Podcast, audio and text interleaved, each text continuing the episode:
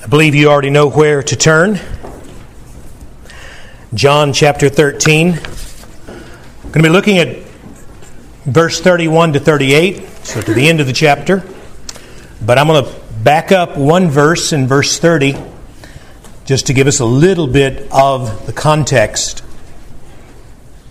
So, Father, now, as we do open your word, I pray that you would give us listening ears and ready, prepared hearts, that you'd give us wills that are, are ready to be yielded so that as your truth through the word, not the preacher, but through the word is spoken, that we will submit to its truth, that we will be shaped by that truth, that our, our wills and desires will be channeled by that truth and that we will be given, given faith to see Christ for who He is, to understand what it is He's done, to believe that message, and by that truth to be transformed through the renewing of our minds. Give us help this morning because we are, every last one of us, weak. We're easily distracted. We're, we're caught up in our own mess. And we need you to assert your authority and to speak your powerful word to snap us to attention and to help us hear profitably, to repent where repentance is needed, to obey whatever you show us, and to walk in your grace by faith. For it is in Christ we pray. Amen. We're back in the upper room on the night before Jesus is betrayed, now only hours before his betrayal, and we're told, verse 30, that after receiving the morsel of bread that Jesus had given him, identifying him as the betrayer, Judas immediately went out, and it was night. Verse 31. And when Judas had gone out, Jesus said, Now is the Son of Man glorified, and God is glorified in him. If God is glorified in him, God will also glorify him in himself and glorify him at once. Little children, get a little while, I am with you. You will seek me, and just as I said to the Jews, so now I say to you, where I'm going, you cannot come.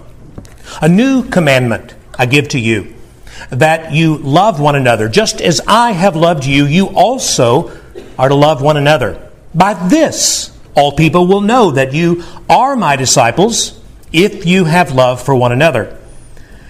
Simon Peter said to him, Lord, where are you going? Jesus answered him, Where I'm going, you cannot follow me now, but you will follow afterward. Peter said to him, Lord, why can't I follow you now? I will lay down my life for you. Jesus answered, Will you lay down your life for me? Truly, truly, I say to you, the rooster will not crow until you have denied me three times. This is the word of the Lord. So, have you ever been somewhere where the presence of a single individual just seemed to darken the whole room? And yet, when that person left, it was like somebody opened the windows and, and, and light and fresh air came streaming in.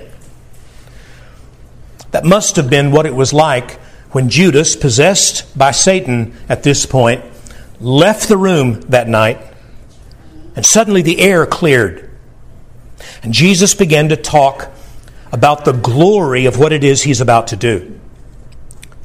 This is an amazing passage on the very eve of Christ's sacrificial death as he prepares his disciples for his departure.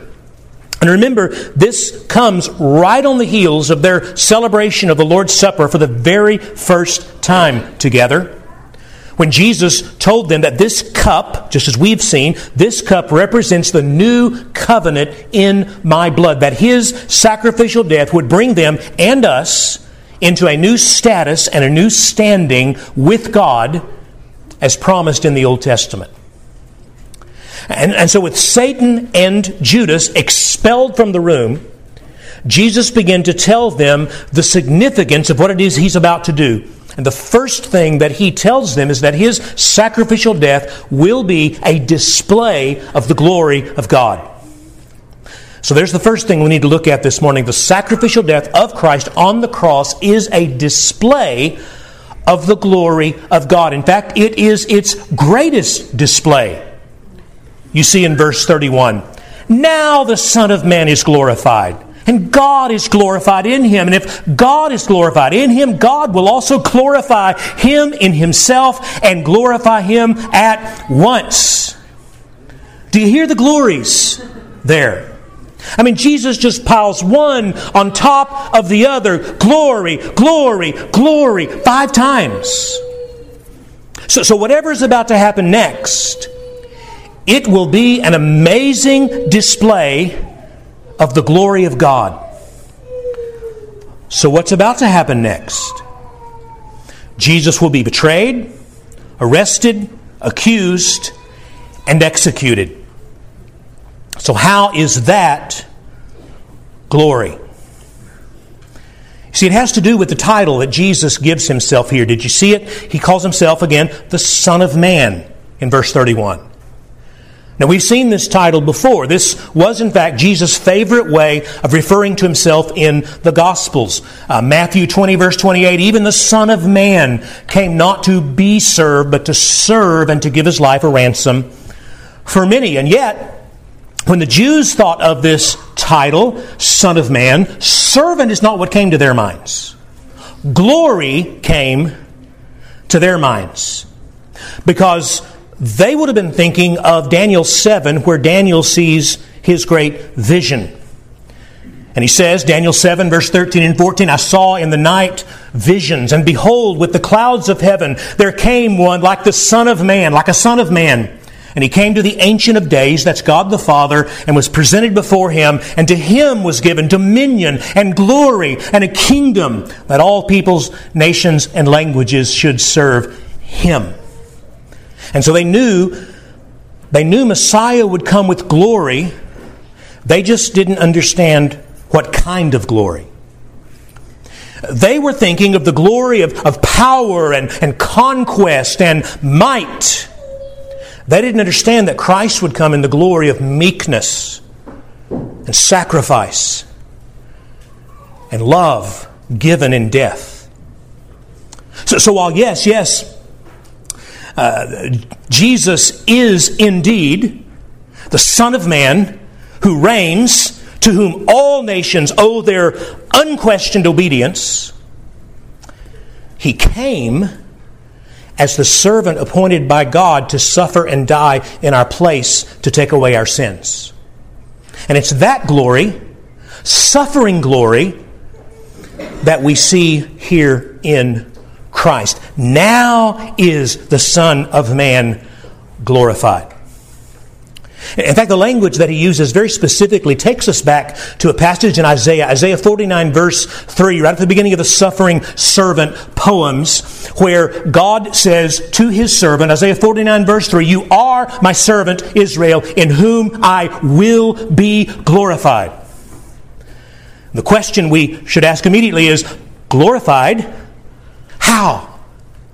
And we keep reading Isaiah and we flip a couple of pages and we come to Isaiah 53 and it says, By being despised and rejected of men, a man of sorrows and acquainted with suffering. That's the glory Christ has in mind here the glory of the suffering servant, Son of Man, who came to lay down his life in death. Second thing to see here is that this glory, then, this glory of Christ is seen in his sacrificial, self giving love. That's the glory here. You see, death. Death is not just the way Christ gets to this glory, it is his glory. In other words, Jesus doesn't just travel down this road of suffering and death to get to a place of glory. His glory is seen most intensely and beautifully in his suffering. This is its highest display. Display, by the way, is what glory really means. Glory means to display uh, something with its beauty, to display its beauty, to display its wonder for, for all to see and be dazzled by. And, and so, where do we see most wonderfully and beautifully the glories of God's character and His love? Jesus' answer is we see it in the cross. We see it in his dying love. Uh, Calvin said that the cross of Christ is, let me start it over, in the cross of Christ, as in a splendid theater, the incomparable goodness of God is set before the whole world. And so, if you want to see the beauty and depth of the love of God for you in Christ, look to the cross. That's where you'll see it. A third thing we see here in this passage about glories is that the glory of Christ on display at the cross is not just His alone as the Son, it is the glory of the Father and the Son together. Notice that in verse 31 again. Now is the Son of Man, that's Christ, glorified, and God, meaning the Father, is glorified in Him. And if God is glorified in Him, God will also glorify Him, that is Christ in Himself, and glorify Him at once. And again, we see the glory, glory, glory. Glory to the Father, glory to the Son, glory of each in the other one. And there's a mystery here that our, our little minds almost can't penetrate. But let's try. Uh, two amazing things here. We're actually about a half a dozen amazing. We'll look at two. First of all, I want you to see that there is here a mutual joy of the Father and Son that they take in one another as they display their glory and salvation. Again, pay attention to the language. Verse 32 If God is glorified in Him, Christ, God will also glorify Him in Himself and glorify Him at once. The point is, the Father and the Son are in this together. And there is a joy that each takes in the other as together they do the work of salvation. And we have to think in terms of the inner relationships of the Trinity here, how the Father is in the Son and the Son is in the Father. And, we'll talk more about that in, in coming weeks as Jesus goes further with that. But the picture of, of, of, the two, and really the three, because he'll start talking about the Holy Spirit, are, are wrapped up together in the joy of this work of salvation that they are committed to do. So, so, so don't ever think of the Father as in some way be, being unwilling to save, standing over here and waiting on the Son to get it done, then begrudgingly, you know, letting that happen. It is the Father who sent the Son in love to be our Savior at the cross. Right? Famous verse. For God so loved the world that he sent his only begotten Son, that whoever would believe in him would not perish, but have everlasting life. And so the Father sends the Son, and the Son is sent by the Father, and both are full of joy at what Christ is about to accomplish here. J.C. Ryle said it this way The Son shows the world by his death how holy and just the Father is, and how he hates sin. Then the Father shows the world by raising and exalting the Son to glory, how he delights in the redemption of sinners, which the Son has accomplished. And so you have Father and Son, along with the Holy Spirit, filled with joy at the thought of Christ becoming our Savior. And, and, and, the, the Son points to the Father and says, It's Him. And the Father points to the Son and says, It's Him. Second thing to see about this glory is that this glory then, this glory now resounds throughout all time and eternity to the praise of the triune God. Uh, John uses language here that, in a way that, that highlights the infinite breadth and resounding greatness of this glory Christ is accomplishing in his saving death. And it has to do with the, the verb tenses he uses for these, these, say, these five expressions of glory, and, and without getting too technical and tr- getting us bogged down, uh, there, there are two different tenses that he starts with one and moves to the other. First of all, he indicates that this glory is now. Verse 31 God is is glorified in him. It's, it's something we're looking at as a finished work. The, now the Son of Man is glorified. We're looking at it. It's, it's, it's this finished thing that we're looking at as, as, as him having accomplished. And God is glorified in him, and if God is glorified in him. So, so here is this work of glory. It's, it's done. Glory is in the Son now in his death. It's in the Father who has sent the Son, and now it stands complete before us.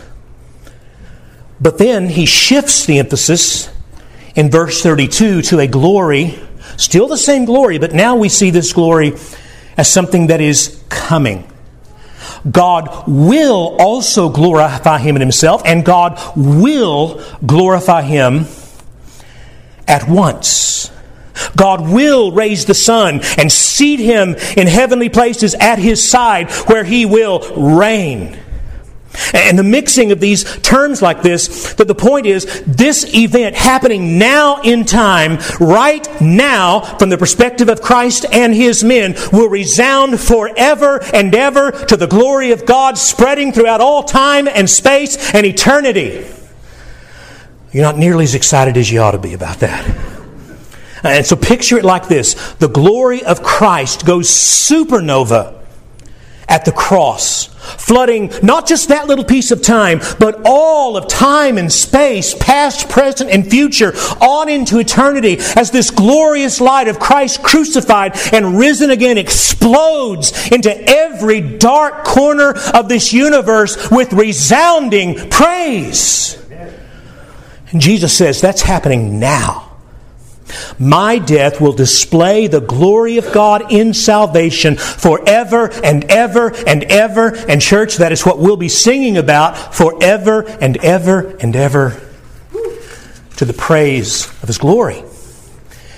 And it's glorious and it's wonderful, and He wants them to see it. But it doesn't feel too glorious if you're sitting there around that table with the disciples and you're just beginning to figure out this means He's about to leave. And so notice how Jesus so tenderly begins to prepare them for that.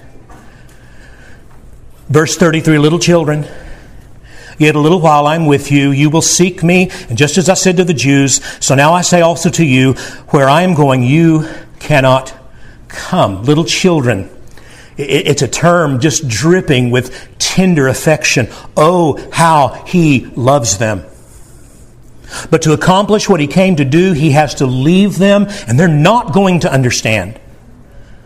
And, so he reminds them again of something he had said earlier uh, to the Jews. Back in John 7, he had warned the Jews, I'll be with you just a little while longer, then I'm going to him who sent me. You'll seek me, and you will not find me, because where I'm going, you cannot come. And to those unbelieving Jews, this was a warning. And he went on in John 8 to tell them that because he was going away and they had not believed, they were going to die in their sins. His presence was their last hope.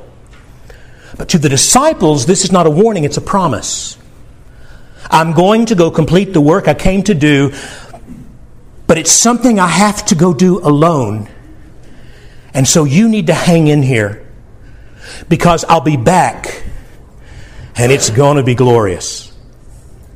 So, Christ, get the picture, he's leaving them now. And because he's leaving them, they're going to have to learn to depend upon one another. Which brings us to the second thing he says here, and that is to understand that this, this new covenant glory he's talking about brings a new commandment to believers to love each other like Christ. Famous passage, verse 34 and 35, a new commandment I give to you that you love one another just as I have loved you. You are to love one another. By this, all people will know that you are my disciples if you have love for one another. A new commandment, he says. How is this a new command? Last I checked, it's about as old as the Old Testament itself. Uh, Leviticus chapter 19, verse 18, God says, You shall love your neighbor as yourself. So, so this is not a command that's new in time. Rather, it's a command that is new in terms of its quality and the reality that it brings into our lives through Christ. Let's look at that first. It's a new command in terms of the standard upon which it is built. That old command to love was based on what standard? Love your neighbor as yourself. As you love your self. The assumption behind that command is that you, as a functioning human being, and yes, also a self centered human being, will very naturally take care of yourself. You will see to your own needs. And, and at one level, there's nothing wrong with that. We all need some sense of that to, for, for self preservation. So God is saying, in the context of the Old Testament law that you must take that natural concern that you have for yourself and in obedience to Him, spread it out to others. And really, it's just another form of the Golden Rule. You do for others what you would want them to do for you. But do you see how this new command of Jesus takes a much higher standard? What is the standard of the new command? How am I to love you? What's it say? As Christ has loved you. Now, I'm not looking at me, I'm looking at Him. So, how has Christ loved you as a Christian? Oh, He gave Himself for you. Ephesians 5, verse 2 says to walk in love as Christ loved us and gave Himself for us a fragrant offering and sacrifice to God. This is a sacrificial, self-giving love. John says later in 1 John 3:16, "By this we know what love is. Christ laid his life down for us, and we also ought to lay down our lives for one another." Now do you see, this is a much higher standard. I'm no longer looking down in myself and asking, what would I want done to me in this situation? I'm now looking up to Christ and asking, how would Christ show his love sacrificially to this person? That's what I need to do. And so, just to put a definition on it, Christ like love is the willingness to die to self in order to give life to someone else. Think of it again. Christ like love is the, the willingness to die to self in order to give life to someone else. And that's huge. So, so, what does Jesus expect of us as his disciples during his absence? He expects that we would love each other with his sacrificial love. And what is the measure of that sacrificial love? It's not down inside myself, it's in Christ himself. Christ, that John 13 began this whole section by saying, having loved his, his own who were in the world, he loved them to the uttermost. He loved them to the full extent. He loved them to his last breath. Okay, wow, how do we apply that?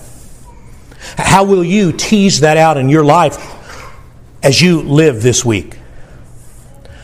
Husbands, love your wives. How? Paul tells us, doesn't he? As Christ loved the church and gave himself up for her. How you doing with that, by the way? How is sacrificial love informing and shaping your love for her, not based on what you want, but based on what Christ does for her. Or he goes even deeper than that. 1 John 3 16 to 18. By this, we know what love is. Christ laid his life down for us, and we also ought to lay our lives down for our brothers. There's the principle, but what's it mean? He goes on. But if anyone has the world's goods and sees his brother in need, yet closes his heart against him, how does God's love abide in him?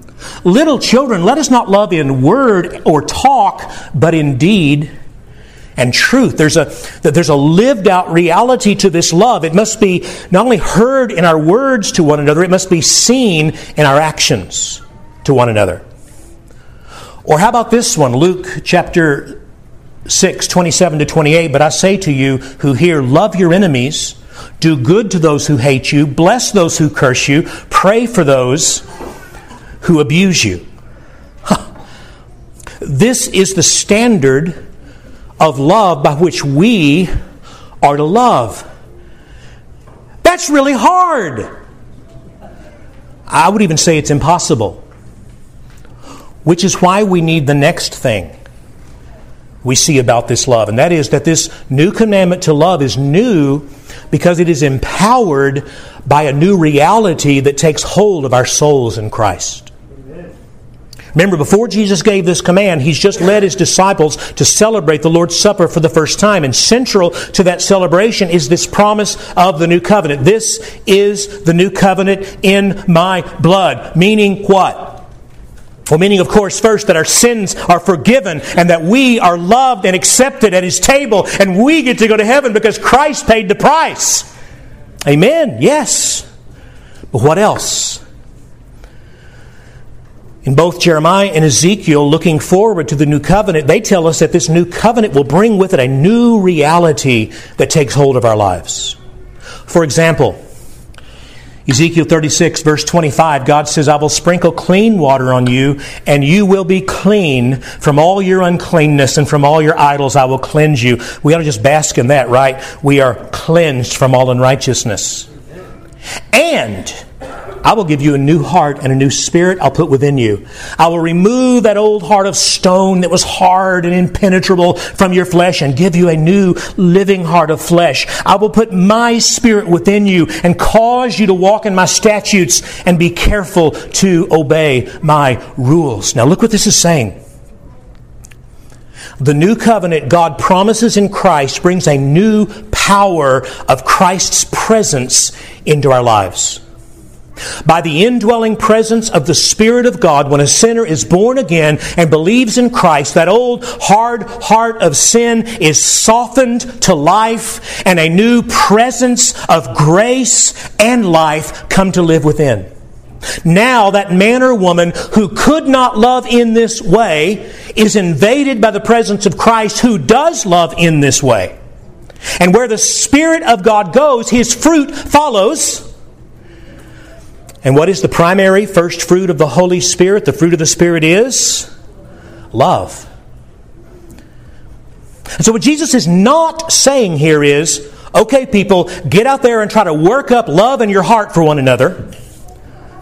What he is saying is, let what I have brought into you by my presence and grace pervade you so that now you begin to love with a love like mine and people can see it.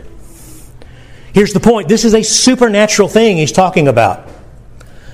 This is the reality that has taken hold of our hearts through faith and the dying and rising of Christ. And what we're commanded to do is let it out. Let it show. Let it be seen in us. Because, third thing here, Christ like love is the defining mark and demonstration that we really are Christ's disciples. I'm sure you caught that in verse 35. It's rather convicting. By this, all people will know that you are my disciples if you have love for one another. Do you understand? The world has a right to challenge us as to whether or not Jesus really is dwelling in us as Christians. Jesus gave them that right. You just heard it. He said they could test us to see if it's true. And what's the test? Do we love like the one we say we believe? Amen. Is His love really living in us? And if it is, it's something the world will be able to see because it'll be evident. If it's not, then why should they believe a thing we say? Right? So, how are we doing? Not just in this room, but I'd say, you know, in the professing church. Now, I got to be careful as a preacher, as a pastor, because I know this is low hanging fruit. Right? It is easy to make a church feel guilty for a lack of love because every one of us feel this at some level. But that's not what I'm trying to do. What I want to do here is, is, I want to make sure that we see what Christ is actually saying. He is saying the presence of His love in us by faith through the working of His Spirit will be the defining mark that we are His, that we are His discipleships. That love here is not just being commanded of us, it is something that will be seen in us, affirming that we truly are His, that His truth lives in us. And so our discipleship is a demonstration not so much of what we claim to believe. It's seen not so much in how loudly we like to affirm it in our social media posts, but in how we live it with a Christ like love. What we know of Christ doctrinally should inflame our hearts to love devotionally. His truth in us will be seen in our hearts loving one another. And quite literally, what he says is they will keep on loving. Keep on. It's going to be, it's just going to, it's going to come more and more and more. Every one of you who know me at all, and you know Kyle, you know that we care a great deal about truth. We care about doctrine. We work hard week after week to make sure we are confessing Christ truly. But if his truth doesn't get down into our hearts, so we begin to love like Him in observable ways, how on earth can we claim that it's true? But according to 1 John 4 7, we can't. 1 uh, John 4 Beloved, let us love one another, for love is from God, and whoever loves has been born of God and knows God. If, if you really know God, if God, if you're on intimate terms with God by grace through faith, His love is going to be in you. Everyone who does not love with his love doesn't know God because God is love. Verse 10 In this is love, not that we have loved God, it doesn't start with us, but He loved us and sent His Son to be the propitiation for our sins. Beloved, if God so loved us, then we also ought to love one another. One another. One another. Meaning who? So, so which of these Christians in this room or out there around us are you being commanded to love? Is it just the ones you already like? Well, what's supernatural about that? You see, I don't think his concern here is that you learn to love those you already feel a natural affinity to, and it's very easy to cozy up next to. You know, the ones you very naturally find attractive because you already have so much in common. You like the same music, you, you, you, you, you wear the same clothes, you go to the same restaurants, you watch the same movies, you share exactly the same political views. I mean, loving folks like that doesn't require anything supernatural at all. Even the atheists do that. No, he means specifically those Christians you don't find it so easy to love. You know, the annoying ones? I'm not looking at any of you particularly. Those that offend you in some way by something they've said or done or some view that you saw them post on Facebook.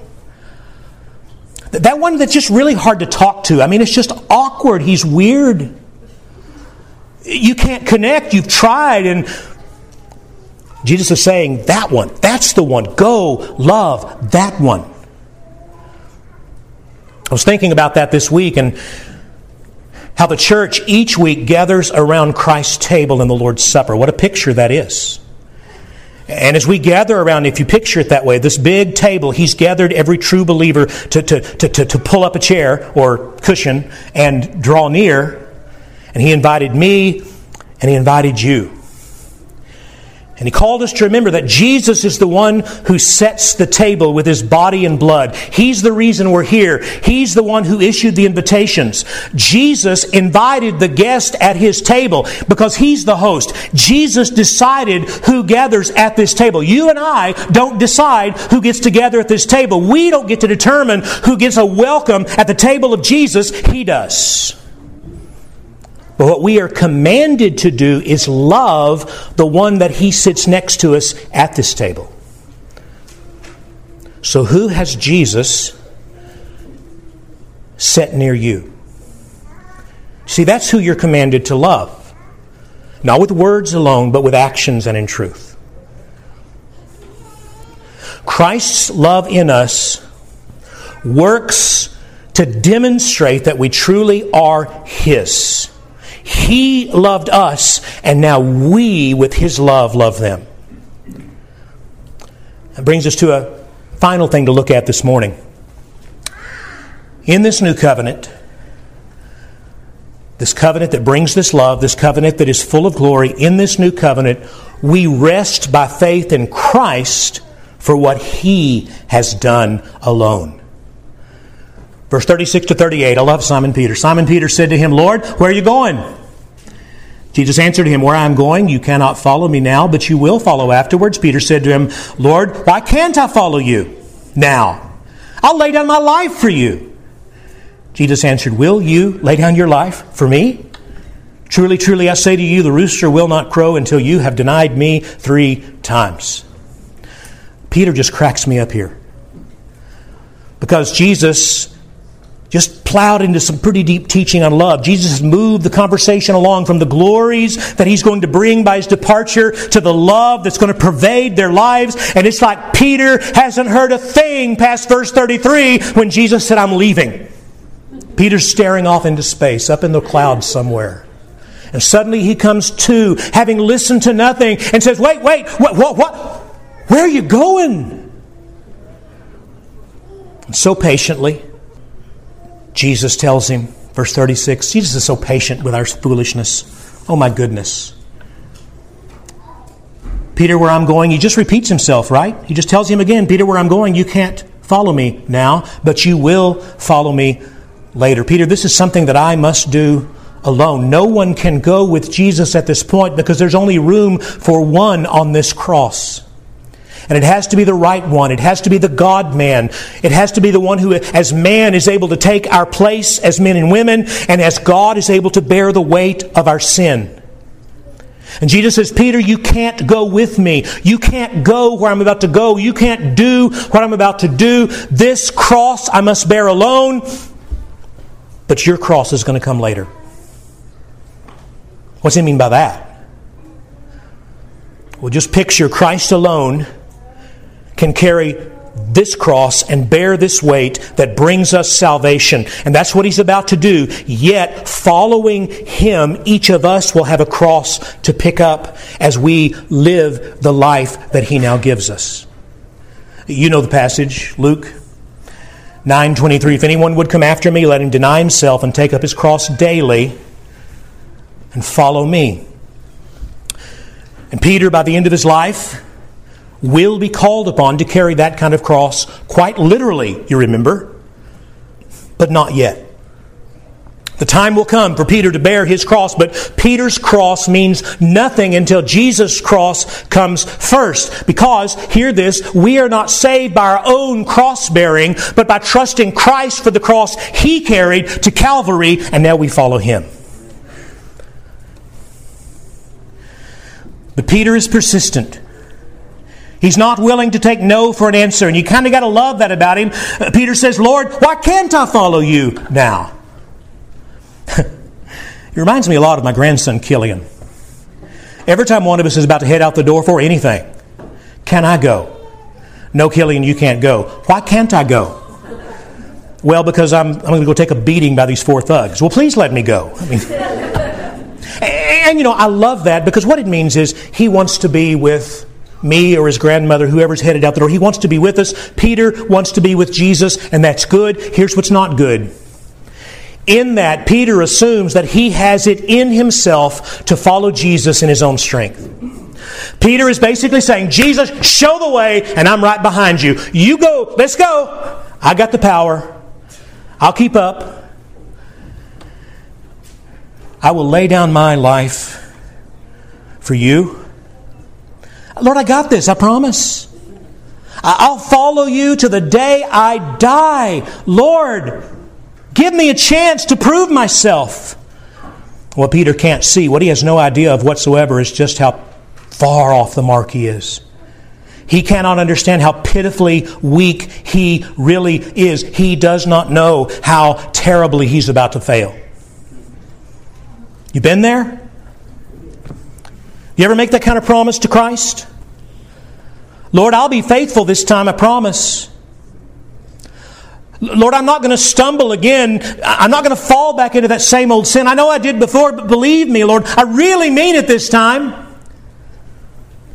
Push comes to shove, and you find yourself denying Him again, doing that very thing you promised you would never do. Listen, if this thing depends on me, I'm sunk. If it is my determination to be saved that saves me, I am lost. So are you. Here's what's really crazy. What Peter actually says is, Lord, I'll save you. Right? I'll lay my life down for you. I mean, he uses exactly the same language Jesus used in back in John 10 when Jesus talked about laying down his life for his sheep. I'll lay down my life for you. And I love Jesus' answer in verse 38. He says, Really, Peter? Will you lay down your life for me? Are you going to save me? Peter, you can't even save yourself.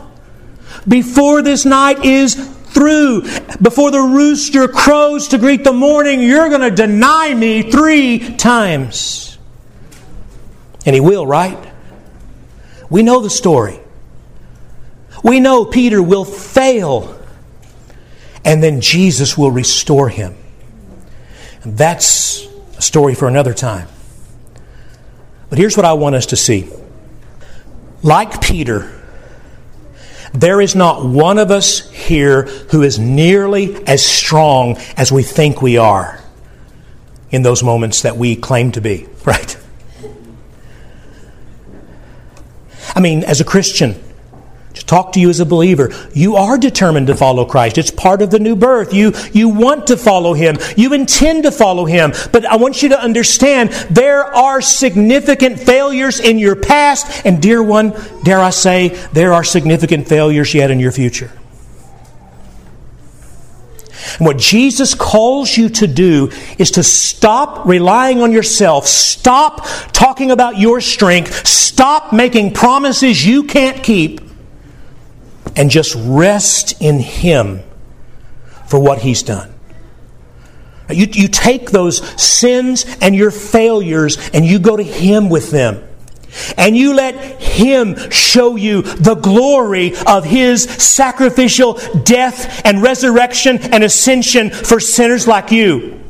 And you let Him give you the grace to love like He commands because you can't do these things, but Christ has done them, and it's entrusting His finished work that we receive all of His benefits and then walk in this growing grace of sanctification, growing grace of love, growing perception of His glory, and through our stumbles and failures, we see more and more clearly how beautiful and saving and powerful He is for us pathetic followers whom He loves so much. And this is what we're being called to. Lord Jesus, I stand here before my brothers and sisters as a man who longs with all of his heart to be able to stand and honestly say, I got this sin thing beat. I got it figured out. I'm a strong follower of Jesus. I don't get lost along the way. I don't stumble. But Lord, every one of those words is such a lie that my tongue should rot out of its mouth for even saying them. I'm far weaker than I ever want to admit. I fail far much more than I would ever want to be plastered on somebody's billboard. And yet you are faithful and you are consistent and you call me back again through the sweet grace of repentance. And just as you restored Peter, oh, you have restored me so many times. And the Christians in this room who have slipped, stumbled, failed, whatever words we want to throw out there, Lord, you say to them, Bring your sins to me. Trust me. Come to me, you who labor and are heavy laden. I'll give you rest. The work is mine. The glory is mine. The love is mine. Come with empty hands to receive what I alone have power to give, and let me do the work necessary to let it be seen that you truly are my disciple. Lord, we surrender all and even ask for the grace to do that and believe that you will provide everything that you have promised through Christ our King. Amen.